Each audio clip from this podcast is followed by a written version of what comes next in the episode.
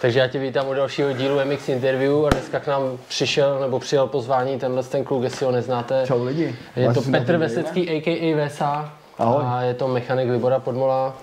Určitě rozumí všem motorkám. A první otázku bych na tebe měl, jezdil jsi jako malý někdy na motorce, nebo Jezdil jsem na motorce jako jo, a jak dlouho jsi jezdil, tak se s tomu věnoval? Uh, asi od čtyřech let jsem měl fichtla, takový ty malý motorky, co mi stavil táta, uh, Mustangy a potom jako pr- první malou krosku a malý PVčko, KTMku, následně jsem zase se jezdil nějaký handicapy po, po dobu nějakých 12 let, pak jsem zkoušel uh, okresní přebor, ne jako ten fotbalový, ale, ale ten jiný, když který myslím. A uh, pak jsem se na to nějak vyprt prostě, no. Počkej, já vím, že jsem na mistráku v Jakože jsi Patově- nebyl tak dobrý, nebo jak? jak Ne, to vyprt? s- Nebo že to bylo drahý třeba? spíš v té době začaly bavit holky asi víc a, a, a bylo to drahý za prvý a za druhý, a za druhý to prostě tu chvíli o, a v tu situaci, který to bylo, prostě to bylo ne- neúnosný pro mou rodinu, takže jsme se to tak nějak vyprdli, protože jsem se tam prostě plácal, pár pohárů mám, ale jako věděl jsem, že to do, do budoucna nebude nic, co by mě mělo živit. A vím, že i když mě ten sport baví a bavil mě v tu dobu, tak jsem eh, vlastně věděl, že si můžu jezdit taky tak jako sám pro sebe a nebude potřeba objíždět ty závody a dávat do toho tolik takových peněz. No. Ty, a kdy tě teda začalo lákat nějaký, jakoby, ohledně těch motorů, nebo celkově co se týká servisu motorek, jak se k tomu dostal? Byl jsi třeba i na škole nějaký? Já nevím, co se tomu věnuje. No, už od malička mě k tomu vedl děda. Děda byl mechanik, můj táta je mechanik, takže já už jsem fakt od těch 6 let si v tom hrabal. Dělal jsem se na těch pionýrech, na těch malých kroskách, které mi vyráběli děda s tátou, takže na tom, na tom už jsem si dělal doma vlastně sám a postupem jsem se začal jakoby propracovávat hloubš a hloub do těch motorů a začínalo mě to bavit víc a víc, takže jsem se hodně o tom čet, studoval, zkoušel jsem, že spoustu věcí jsem za roky posral, než, než jsem na něco přišel klasicky, ale, ale táhlo mi to od malička, tak já bydlím na malé vesnici, kde vlastně tam motorku měli všichni prakticky, takže na, takže na motorce jsme tam jezdili od malička společně a když nebyl doma táta, kluci šli jezdit, tak si potřebovali jezdit taky, že. A když jsi teda třeba skončil školu, tak eh, hnedka jsi založil servis svůj nějaký, nebo jsi ještě šel třeba někam pracovat? Já když jsem, si, dal- já, když jsem skončil školu, tak je problém, já si nepamatuji roky, no, takže to bude trochu lidi, To omlouvám nevadí, se, dáme ale- to bez roku. No, Bylo okay, to dá- tehdy. Bez roku to dáme. Uh, uh, bylo tehdy, tenkrát, kdysi ještě, když jsem viděl černobíle, to rozumíš, to je strašně dlouho, jsem hrozně starý, tak jsem uh, skončil školu a nastoupil jsem do jako automechanik, to jsem dělal asi pět let. A po automechaničině jsem se začínal spojovat s Liborem už, protože pro Libora dělám nějakých 11 let, jestli se nepletu, to si možná pamatuju dobře. A tam se začaly posunout dělat motorky a přesunulo se to až vlastně ve 2.11, ve 2.12, když jsem odjel do Ameriky, tam jsem si udělal servis v Kalifornii a tam jsem to nějak celý odstartoval, no, takže už je to nějakých prostě 12 let, co, se, co, co se tomu věnuju úplně naplno. Ty jsi nakousl Libora Podmola, jak se s k dostal? Eh, Znali jste se třeba už od malička, nebo jste se Myslím, že potkali byly to Libora 24. narozeniny. Já v tu dobu jsme se jako vnímali, viděli jsme se, viděli, věděli jsme o sobě. Já jsem tu dobu jezdil na KTMC a nějak jsme se potkávali. A uh, pak jsem byl pozvaný na jeho 24. narozeniny. A po nějaký době vlastně po té party my jsme se úplně vyndali, bylo to prostě šílený a nepamatuju si nic, ale byla to zábava. Byli, vím, že tam jezdili holky na motorkách, tahali jsme tam kluky na gaučí za motorkama, bylo to prostě šílenost úplná. A my jsme v tu dobu, vlastně já jsem přijel k Liborovi nějak třeba měsíc potom, déle, a on mi říkal, že jde na Master of Year tenkrát do Vídně. Jezdil ještě na Suzuki a říkal, jestli nechci jet s ním. Já jsem v tu dobu vůbec freestyle ne, on, on neregistroval, vůbec jsem nevěděl, co to je.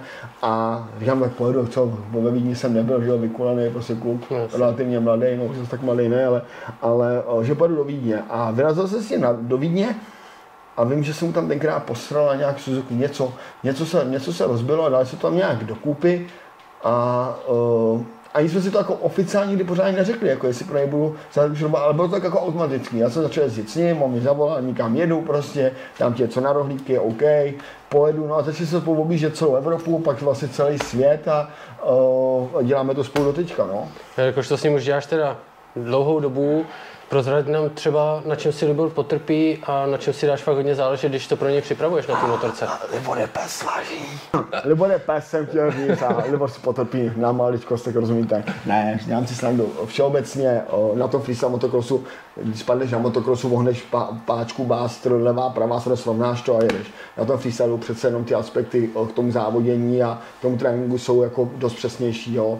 Takže nejde to tak, že, že by byl přehnaný vůči nějakým nárokům. Samozřejmě za tu motorku ručíš a ta motorka musí fungovat, když ti to chcípne doma v lese, tak, tě, tak to domů dotlačíš. No. Když, když mu to chcípne na, na rampě, tak to nikam nedotlačí, protože je 10 metrů vysoko a letí 20 metrů do dálky, takže na základě toho by, by byl problém. Takže co se týče na potrpení, tak je tam určitě nastavení aspektu hodně tlumičů, nastavuješ hodně řídítka na přeslo, nastavuješ páčky, nastavuješ flip levers a spoustu malých C-graby a, a takový ostatní graby na motorce, subframe, zadní lavice, a samozřejmě plnost toho motoru, no, aby ta motorka ve spodku nekoktala a on když jede na tu dvojku na tu rampu, tak to musí mít plynulej, plynulej tak a nemůže, to, nemůže se to hádat, jak vydechá Super 20. Takže, uh, takže tady to tam je hodně důležitý a mm, E, jako nic extra, jako by jsem řekl, že Filipe je něco, na čem se jako hodně potrpíš třeba? Že, to, že tady máme vzadu? Kolik má drapák špuntů. jo, no, a pak, se, pak je druhá věc vážně, a co jsou šponty, jo. To záleží prostě, kolik má drapák špuntů, protože když by měl... Málo, tak ne, ne Když prostě. to měl málo, to prostě ne, ne, ne, takže jsou tam, o, musíš to určitě dělat, ne, ne, nebo takhle, každou práci, kterou dělám, dělám odpovědně, dělám na 100%, nedělám a nechci nic dělat na půl. Uh, speciálně o freestyle motocrossu to dělat nemůžeš, protože já přece jenom jsem ty motorky dělal po celém světě a motorky jsem dělal od Austrálie přes kuky do Japonska až do Ameriky. Takže uh, na základě toho asi mám nějakou důvěru, na základě toho to můžu dělat těch 11 let. Takže to, to musíš prostě dělat dobře, jako dělat všechno v životě dobře, že jo? Tak to musí být, životě dobře, tak. tak prostě to bude trochu problém. Ty jsi zmínil, nevím, jestli to řeknu dobře, flip lever spáky. Mm-hmm. Pověz nám o tom něco, pojďme jak, si jak to vzniklo. Pojďme si pohodně díčko. Pojď nám říct, jak tohle z toho vzniklo. Uh, a... Flip levers jako takový vymyslel Travis Pastrana, asi se nepletu v roce 2006. Uh, jsou to páky, které spousta lidí to bude vědět, spousta lidí to neví. Jsou to ty páky, které na motorce ohýbáš nahoru a dolů. Jo, je to za to se zapíráš ty ruce. A to jsou páky, které vlastně začali vyrábět francouzi, v roce 2012 skončili a, a nikdo to nevyráběl. A já už jsem v tu dobu zkoušel vymýšlet různý tlumiče řízení a dělal jsem to primárně pro Libora, nikam jsem to nepoustoval, nedával. A před několika lety jsem řekl, tak to pojďme dělat, protože francouzi přestali vyrábět. Já jsem si že v tu dobu nemám jedinou konkurenci na, na světě, kdo to vyrábí a doteďka asi je třeba pár lidí, kteří nějaký páky prodávají, ale já jsem si dělal fakt kvalitní výrobek, který který posílám teďka za po celém světě. A, a to je ono. Takže vyrábím páky na ruce vlastně, které jsou tady ty a do toho jsem si rozšířil ještě trochu sortiment, dělám páky na nohy do toho. A teďka jsem udělal první, první prototyp Brady na KTM Yamaha Squadron. Jsou, jsou odlehčený, jsou z leteckého Duralu a jsou s, většíma, s vyššíma klemama a je to na základě hlavně freestyle motocrossu, protože kluci používají tlumič řízení mezi to, tak aby se tam vešel. Takže teďka jsem začal vyrábět ještě tady ty věci. No a prakticky jsem asi jediný teďka kdo to pořádně dělá, nebo já. Ty jsi zmínil toho Travise po stranu, uh, ví o tobě, že to vyrábíš třeba tenhle týpek jako úplně Myslím z druhé str- strany Myslím světa? si, že jo, protože jsem teď minulý měsíc jsem tam prodával, posílal snad 700 ne přímo Travisovi, ale klukům od Travise a včera si ode mě James Carter objednal tři páky na nohy a dvoje flipovací páky. To je taky amík, který, který k němu má blízko. A uh, myslím si, že jo, protože přece jenom za tu dobu, kterou to dělám, tak ty páky se na, na ten, ten svět oblítly a spousta lidí to pozdílelo a zapromovalo a, a ta freestyle komunita, freestyle komunita je dost malá na to, že je jako dost jednoduchý, nebo respektive jednoduchý s dobrým produktem se prosadit dobře na trhu. No si myslím, že tohle byl jako super nápad za mě. Ale prosím tě, dostaneme se k nějakému servisu motorky, mm. teda lidi určitě na to koukají, protože je zajímá servis motorky. Aha. Začnu nej, nejzákladnější otázky, což je výměna oleje. Mm. Někdo říká po pěti motohodinách, mm. Jak to vidíš ty, jak by často se měl ten olej měnit? Je to i podle toho třeba, jak ten jezdec jezdí? Když někdo jako bublá 4 pade, tak jako nemusí třeba tak často měnit, nebo víš? Ne, ne, nemyslím si to. Co se týče o, intervaly výměny volejů, tak o, já ze sebou mluvím tak o freestyle motocrossu, tam se ten volej mění prostě o, o dost častěji, je to kvůli tomu, že ta převodovka je namáhaná ve, ve, ve dvou rychlostí, protože kluci jezdí převážně 1-2 proto tam ten volej se mění často. Já to dělám tak, jak to cítím na freestylu, samozřejmě koukám na hodiny, ale není to tak, že bych jsem řekl, a on má 0,7 hodiny, jdu to vyměnit. Uh-huh když dělám servis na motorce, prakticky ta motorka se prochází, dalo by se říct dvakrát do týdnu a vím, že na to měl tři tréninky, tak mi ten volej udělám. Na druhou stranu na čtyřtaktních motorech za mě si nemyslím, že je dobrý měnit volej ve třech, v pěti hodinách protože ten volej v tu chvíli, když ho tam naliješ a je to čistě můj názor, jo. Jako ne, neříkám, jestli správný nebo, nebo, jestli správný nebo špatný, ale je to za to, že ten volej musí taky se trochu rozházet, musíš mít nějakou viskozitu a musí začínat fungovat přece jenom v tom motoru. A v tu chvíli speciálně vole, který mají nanotechnologie v sobě, tak se musí nějak zajet. Takže pokud si někdo myslí, že udělá motorce dobře, že nalije nový volej, bude se projet kole o popoli, najde tři hodiny a bude ho měnit znova, tak je to za mě špatně. Určitě, protože hodně jakoby inzerátů třeba vidíš na internetu, někdo hmm. prodává motorku a první slovo, co tam lidi píšou, je olej měněn po pěti hodinách. A myslíš si, že zajímavou člověka no, tím, jako, že udržují tu motorku. Je to tak klasicky, ne? Po GO, no, změna, jasně. doložím fakturou, nová řetězová sada, důvod prodeje, přechází na ostřejší stroj. K nákupu těchto starších motorek se určitě jaký dostaneme, jak, jak ne, to koupit tak. výhodně. no, jasně. A prosím tě, teďka mám další věc, co se týká tlumičů. Uh-huh. Taky by mě zajímalo, jak často je třeba kontrolovat. Vím, že u toho freestylu je to asi zase častěji, protože tam hrajou velkou roli, ale můžeme se přiblížit i k tomu motocrossu. Mm-hmm. Uh, freestyle motocross, oh, nebo také zase, freestyle motocrossové tlumiče jsou postaveny úplně jinak než motocrossové tlumiče. Ty tlumiče jsou natolik tvrdý, že my vlastně tam má přepuštění volem, ty tlumiče děláme do úplného extrému. Jo.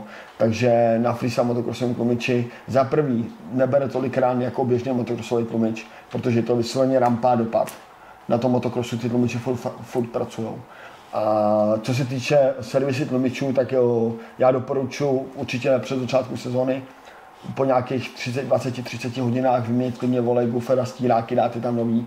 Ale zase druhá strana, je to si volem, za mě je to si volem furt stejný. V tu chvíli, když prostě budeš furt něco měnit, tak to není, tak to není důkaz toho, že to bude prostě o dost lepší. Jako. Mm-hmm. Záleží zase, jak máš nastavený tlumiče, jak ti to funguje, jaký jsi pilot, prostě, jak ti to sbírá, jak ti to sbírá díry, kolik potřebuješ od, od těch tlumičů, jak, o, na kolik procent využíváš, takže je to, je to, vždycky, je to vždycky individuální, ale, ale říkám, o, v tu chvíli, kdyby se servis tlumičů měl dělat o, každých 10, 10, 10 hodin, tak zápětí nedělám nic jiného, než měníme volej. jo, víš, jako, je to jako záleží zase. Jsou lidi, kteří to mají rádi, kteří rádi mění vole brzo a to dělají. Já proti tomu nic nemám, třeba je to správně, já říkám, to tady je špatně, a, ale za mě prostě o, výměna vole, o, o vole v tlumiče je maximálně třeba, já nevím, za, když se vezme o 50 hodinách, tak by jsem to udělal dvakrát. Víckrát by jsem to nedělal. Dobrá, dostaneme se teďka trošku do útrop motorů, mm-hmm. co se týká onice a pístu. Mm-hmm když nějaká kontrola, výměna pístů, měl, měla by se ta ojka měnit po každý s tím pístem, nebo uh, máš jiný názor? Jo. Uh, speciál, tak je to vždycky jiný. Já když rozbírám motora jako takový a, a dělám klukům uh, píst, tak uh, i když uh, máš rozdělený ABC, což všichni určitě vědí na pístech, tak já to primárně bez toho kvůli tomu jako bez, uh, nedělám tak, jak to oni píšou. Protože za první, uh, jsou dva typy lidí. Jsou lidi, kteří se motorkou umějí, umějí starat, jsou lidi, kteří se motorkou chovat starat neumějí. A, ne, a, a nebavím se, a nebavím se o tom, že si dokážu dát nový polepy, samolepky, vyčistit si kivku a nastříkat si to kokpitem.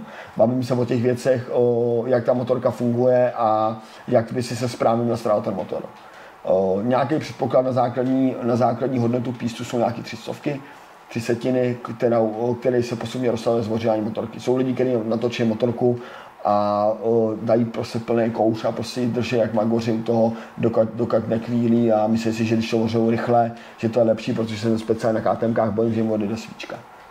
Jo, to, a druhá skupina lidí, kteří tu motorku vořívají správně, za mě tak, jak by se měla dělat, a vždycky pracuješ s těma vůlema. To znamená, já když dělám pís, třeba na freestyle motocross, tak ho dělám maximálně na, tři, na tři stovky navíc ho nedělám. Ale zase vydám pís, vidím, že tam má Libor Ačko, prostě s nějakou hodnotou, stejně vydám válec, vezmu ho, o, vezmu, o, vezmu si o, měřič na válec, změřím si ho, projedu si ten válec, o, jaký má hodnoty, kde.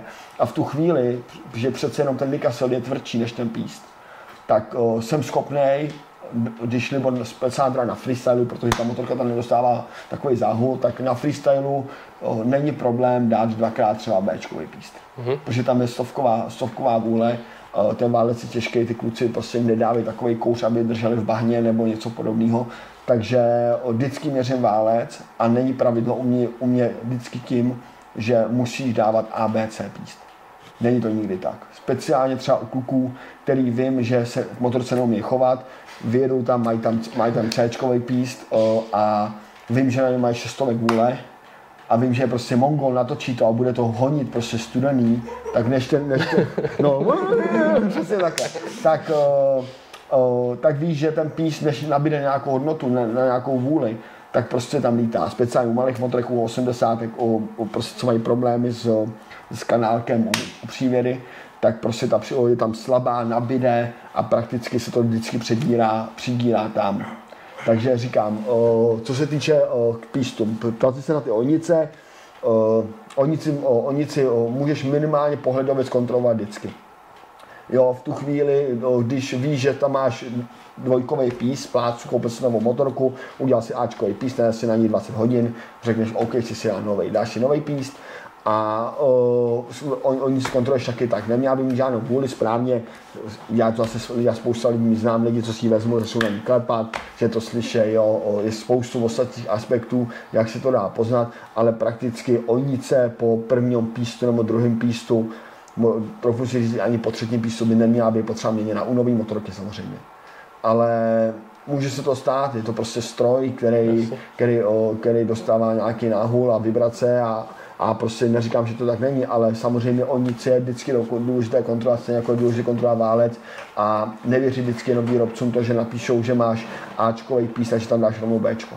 Protože ten nikasel bude přece jenom tvrdší než ten pís a primárně sjíždíš pís než nikasel. Mm-hmm. Hele, ke spodku motoru se ani dostávat nebudu, protože to bychom se tady bavili celý den a většina lidí ani neví pořádně, co tam je. Takže vylezem trošku zase ven z toho motoru. a co se týká klapicích páček, Jaký máš na to názor? Je, je to dobrý? Píčovina úplná, podle mě. Jako. tak to myslím, že lidem stačilo, tohle to už no, si to jako, nekoupí. no. Je to předražený a ne. něčemu, nebo jak bys to já, hele, já, jsem, já jsem kdysi, já jsem měl Hondu dvoutakní před několika lety, tam jsem třeba před pěti lety. A tam jsem měl speciální páčky, když jsme byli na v Americe, tak jsem si tam bral páčky, které byly z takový speciální gumy, jo. Ale guma taková, že si s tou páčkou si mohl udělat cokoliv a prostě si ji nezlomil. A na druhou stranu byla zase tvrdá, že si necítil na ruce, že to byla guma. Zjistil jsem, že to je úplně nějaký jako strašně drahý, já jsem to teda dostal. Ale to byla třeba věc, co mi přišla super. Ale v tuhle chvíli, prostě, když se podívám a lidím tam vozí motorky a vidím, jak se tam vojbají nahoru, dolů, doleva, doprava, tak je to podle mě stejný, stejný problém, jako kdyby si si voz, jezdil bástry s hliníkama vevnitř, který ti prostě lámou známě prsty. Jako. My jsme ještě u tady z těch blbostí nakousnu téma stupačky. Jako mm-hmm. vidím na internetu, že lidi si to brousí s flexou úplně mm-hmm. do mhm. brutální špičky. Myslím, že to má nějaký význam. Čeho, jako, vzhledem tomu, že jsem, vzhledem tomu, že jsem to na internetu flexou brousil taky. ne, brousil jsem je ve Španělsku v Andaluzi na před, před rally před rally na Dakar s Libonem, tak tam se je brousil a brousil jsem je i, i, i na Dakaru. Do špičky úplně? Do špičky, úplně do špičky, protože o, přece jenom tam o, v těch rychlostích je potřeba, aby tam ta noha držela. O, co se týče o, stupaček, tak o, já mám taky rád ostrý teda, určitě. Uh-huh. O, druhá věc je ta, že podle mě ty stupačky, když budou, o, když je nabrousíš jednou, tak se nic stane, v tu chvíli, když je budeš brousit dvakrát, třikrát, tak je přestanou ohříváš, budou furt měkčí a měkčí ten materiál. Jo, ať je to titan, je to nares nebo z čokoliv jiného, z hliníku, dural, co se dělá, tak, o, tak o, asi jednou nabrousi, proč ne, O, samozřejmě nechceš, aby kouzla primárně noha.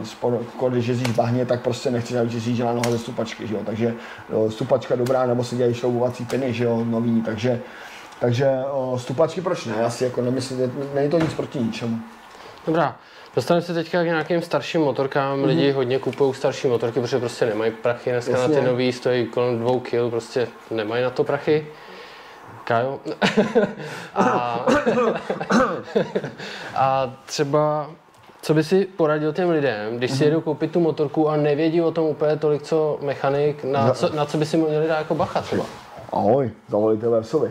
ne, prosím tě, uh, chápu to, uh, vzhledem k tomu, že fabriky prostě to nahulou takovýma cenama vejš a vejš a bohužel tenhle krásný sport se snaží dělat nedostupným uh, lidem, kteří na to nemají tolik peněz tak je to smutný, já chápu, že to je biznis, ale uh, odrazou spoustu lidí, kteří na to prostě to nemůžou dovolit, až cenama náhradních dílů, tak cenama, tak cenama motorek, protože příští, příští rok to mají zase interní informace nějakých 4% zase nahoru.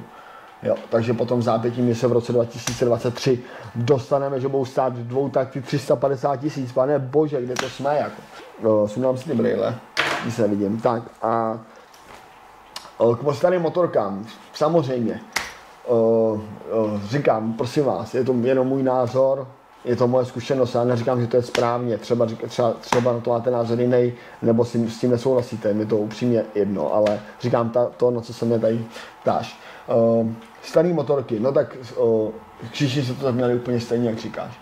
Když jsme začínali a, a já když jsem začínal, tak jsme si všichni kupovali starší motorky. Prostě nikdo neměl na to, aby si šel 200 litrů a koupil si 18 novou motorku. A, takže tak to bylo.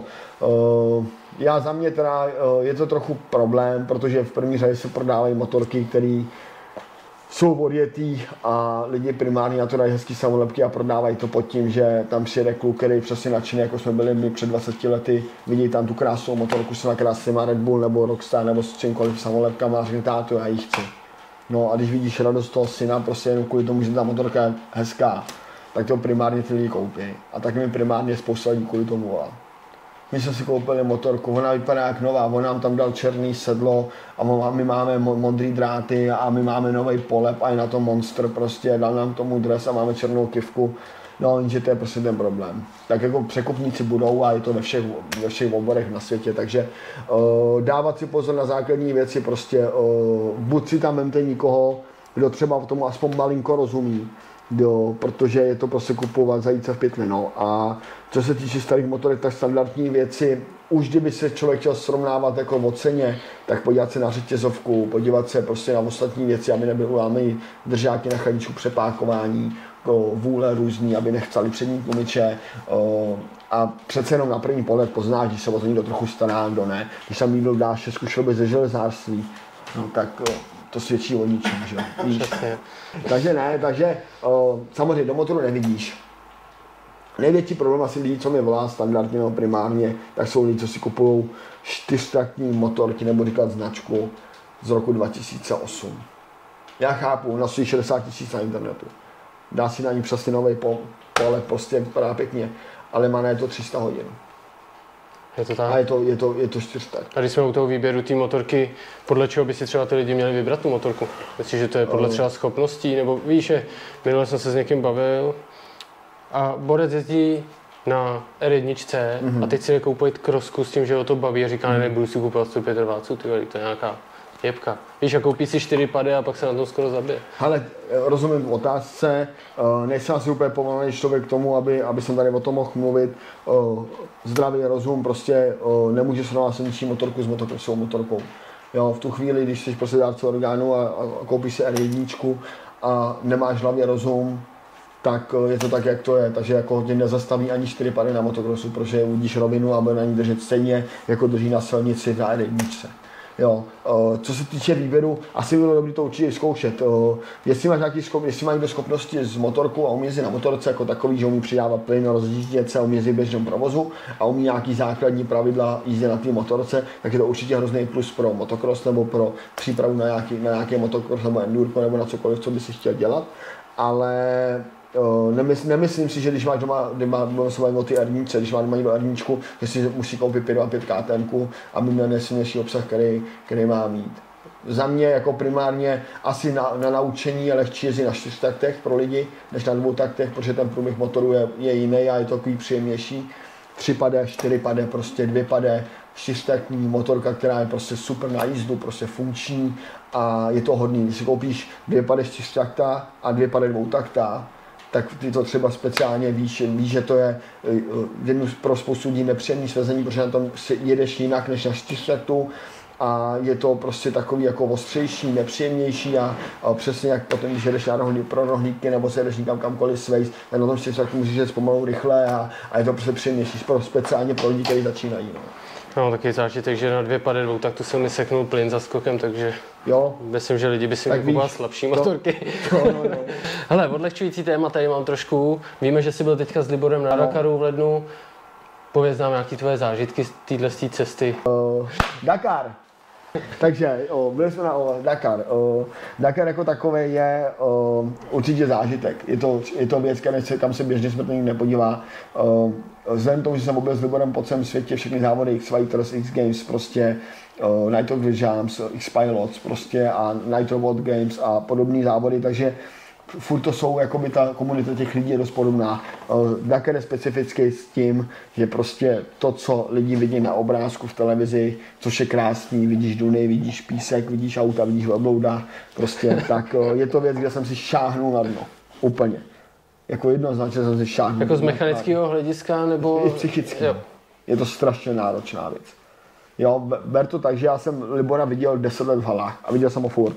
Viděl jsem, že skočil, vím, že dopad, vím, že jde zpátky, vím, že jde do a, a, a furt ho vnímáš. Tam prostě ráno ve tři hodiny ráno vstaneš, uděláš mu to, uděláš mu to jídlo, pust sedne, sedneš, on sedne na tu motorku a odjede. A jde 800 km pouští.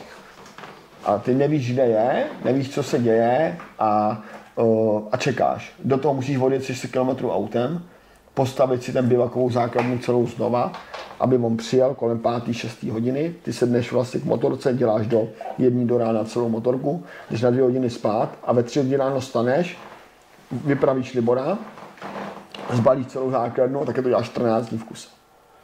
S tím, že se modlíš, aby jemu se nic nestalo, aby motorka dola relativně v pořádku, a aby se všechno stíhal a ne, nebyl totální fuck up, který by nešel vyřešit. To znamená, že na Dakarový motorce máš spoustu věcí polepených a za všechno máš panelizace. Takže když si chtěl mít motor, chtěl mít tlumiče nebo cokoliv tady z těch dílů, které jsou jako relativně velký, tak nemáš šanci, protože za to dostaneš penále. Takže Dakar je věc, která je super. Jsem rád, že jsem tam byl.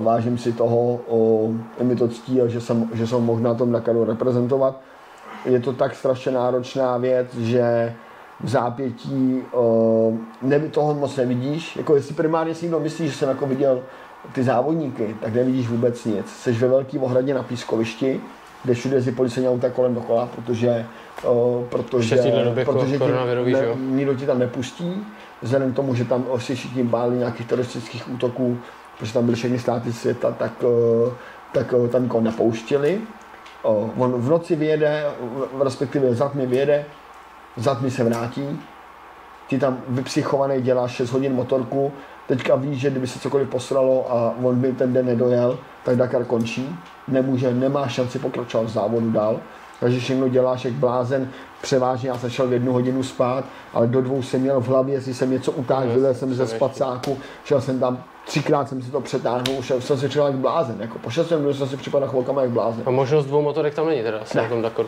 Ne, máš jednu motorku registrovanou, máš polepený základní díly, jako je kivka, motor, gumiče a velké věci, které nemůžeš jen tak měnit. V tu chvíli každý, každý den chodí kontrola, který kontrolují samolepky, že to není přerušený a že si nerozpůlil motor a nedělá spoustu věcí.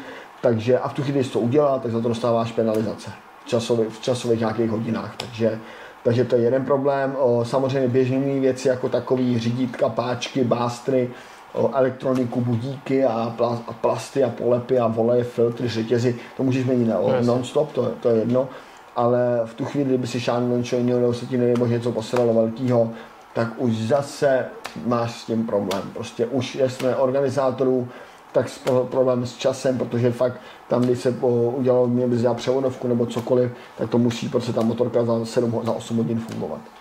A teďka s nějakým odstupem času, už jste měsíc zpátky, dejme tomu, Aha. Uh, jak to vnímáš? Uh, celkově těšíš se na to, že bude třeba další a už víš, do čeho půjdeš? A nebo si říkáš, tyjo, že to bylo docela jako náročný, že bys i nad tím uh, přemýšlel díl? Tak v první řadě, v první věc byla, tak jsem tam byl první rok a uh, člověk nebude nevěděl, do čeho jde. Vzhledem tomu, že se tam tak trochu všichni hrajou na svém písečku, nebo tak bude nekoukat, a uh, uh, tak uh, člověk moc neví, o co jde. A samozřejmě, druhý rok by byl jednodušší. Uh, upřímně, jak to je, tak um, ještě minulý týden jsem říkal, že tam nikdy nepojedu. Tenhle týden uh, už by mi to tolik nevadilo. A, a myslím si, že v Dubnu asi nejspíš budu stvařovat nějaký konstrukce na auto a připravovat se třeba na Dakar 2022, nevím, ale když jsem se vrátil z Dakaru, tak jsem byl rozhodnutý, měl jsem to jako pro totální ke všemu, jo. Nenáviděl jsem motorky tu dobu, nebavilo mě nic, prostě chtěl jsem úplně změnit povolání, nechtěl jsem být v komunitě lidí vůbec motorkářský, dělal jsem to prostě 11 let a potom Dakaru to na mě nějak dolehlo a říkal jsem a dost, prostě už toho mám plný zuby, jako jo a spoustu věcí k tomu malých drobností, které jako ti trochu jako serou a, a, a tak zápětí, jakoby víš, je to takový, že prostě tam břešek blázen a oni pak přijedou a že ti tady máš také těch 15 sekund slávy na tom, na té televizi, on ti to stojí 6 milionů korun a ty za 14 dní jedeš domů prostě a, a týden se o to vypíše a pak o tom nikdo nic neví. Dostaneme se zpátky trošku z toho Dakaru na nějakou tu domácí scénu. Mm-hmm. Víme, že jsi jeden z pořadatelů, když to tak můžu nazvat, eh, Rock and Rideu. Ano. Jaká je tam tvoje pozice, o co se staráš na Rock and Rideu? Já jsem Rock and Ride jsem začal dělat s Liborem a s Alešem Vrbou v roce 2011. Jmenovala se to Mistrák FMX, myslím, jestli se nepletu. A mm, no, dělali jsme to trochu tak jako na pankáče, jako si myslím, že celý život děláme trochu na pankáče, ale, ale uh, takže Mistrák FMX. Co se týče teďka Rock and Rideu, tak uh, by jsem uh, řekl, že primárně se tam asi v pozici, v pozici, v pozici nějakého produkčního, kde se vlastně celkově starám ze spoustu lidí, s tím pomáhají nejenom já, protože tam je velký tam tým lidí, který, uh, který to dělá s námi, nebo já s nimi, je to, nevím, jak to chcete nazvat tak uh, převážně asi plác kompletně, jo, od, uh, od vlastně od zdrách, připravujeme celý zázemí pro celý zázemí to rock and rideu, děláme nějaký ty základy, děláme ty backstage, staráme se o kompletně průchod celý o, vlastně týhle akce, děláme se korytku, spíš to celý korigujeme, protože ta akce zrostla do nějakých roz, rozměrů, a už se to nedalo dělat v, tak, v takovém malém počtu lidí, jak se to dělalo, takže je to teďka primárně velká akce, kde už je potřeba velký tým a my tam ty úkoly máme rozdělený a rozdělený nějakým stylem a každý se staráme tak o něco, no, spíš jsi takový jako troublemaker, by jsem řekl. Když jako je problém, tak všichni volají VSu. Takže, takže, takže to, takže o, tak jako spoustu věcí, ale, ale je to srdcová záležitost, no, už je to prostě dlouho, když jsme to dělali, v začátku jsme dělali s Liborem, pak se k tomu přidal Martin Koreň, pak se k tomu přidali kluci z KTMky, vlastně vlastnický kámoto, uh, kupujte si tam taky motorky kámotu a uh, a, a takže Rock and Ride, no, Rock and Ride, řekl bych, že spíš takový pro, taková produkce. No. Ne, hele, prosím tě, teďka ty jsi se dostal k nějakému, co vidíme na Instastory. Pane bože, musí na... si nadat braille, je to tady média přišli, Je to medi- mediální, věnuješ se nějakým videu, vidíme, že něco natáčíš s nějakou paní, moc lidí jako nezná. jo, moc lidí Jak to máš, jako tady to jsi nějaký jako producent, nebo popiš nám trošku, co máš plánu dělat tady v tom směru. to mě taky zajímá.